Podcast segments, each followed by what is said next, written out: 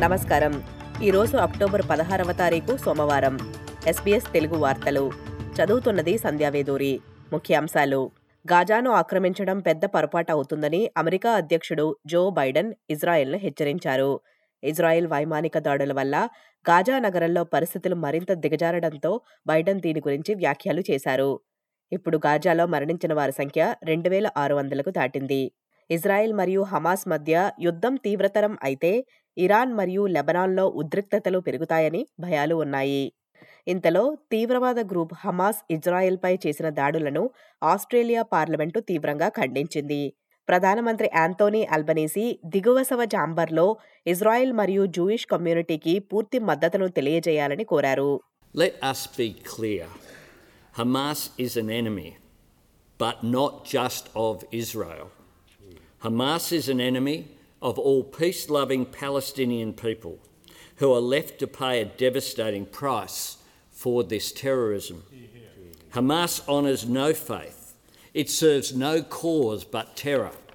It is no better than any other group in history that has clung to the twisted belief that victory can be built on the blood of the innocent. ఆస్ట్రేలియన్లు indigenous voice to పార్లమెంటుకు మద్దతు ఇవ్వనప్పటికీ Queensland మాత్రం indigenous treaty వైపు ముందుకు కదులుతోంది. క్వీన్స్లాండ్లో దాదాపు డెబ్బై శాతం మందితో సహా అన్ని రాష్ట్రాలు ఈ ప్రతిపాదనను తిరస్కరించడంతో స్థానిక వాయిస్ ప్రజాభిప్రాయ సేకరణ శనివారం ఓడిపోయింది.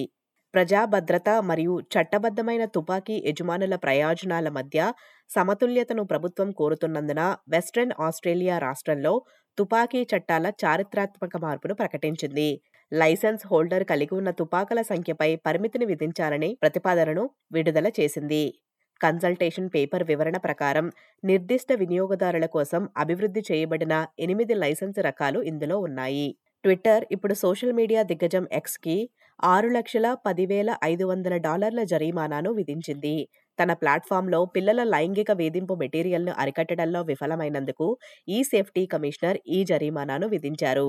వారు ఇరవై ఎనిమిది రోజుల్లోపు జరిమానాన్ని చెల్లించాల్సింది లేదా ఈ కమిషనర్ ప్రశ్నలు అంటే కంటెంట్ను తొలగించే పనిపై ఎందుకు స్పందించలేదనే సమాధానాలతో ముందుకు రావాలని కోరారు.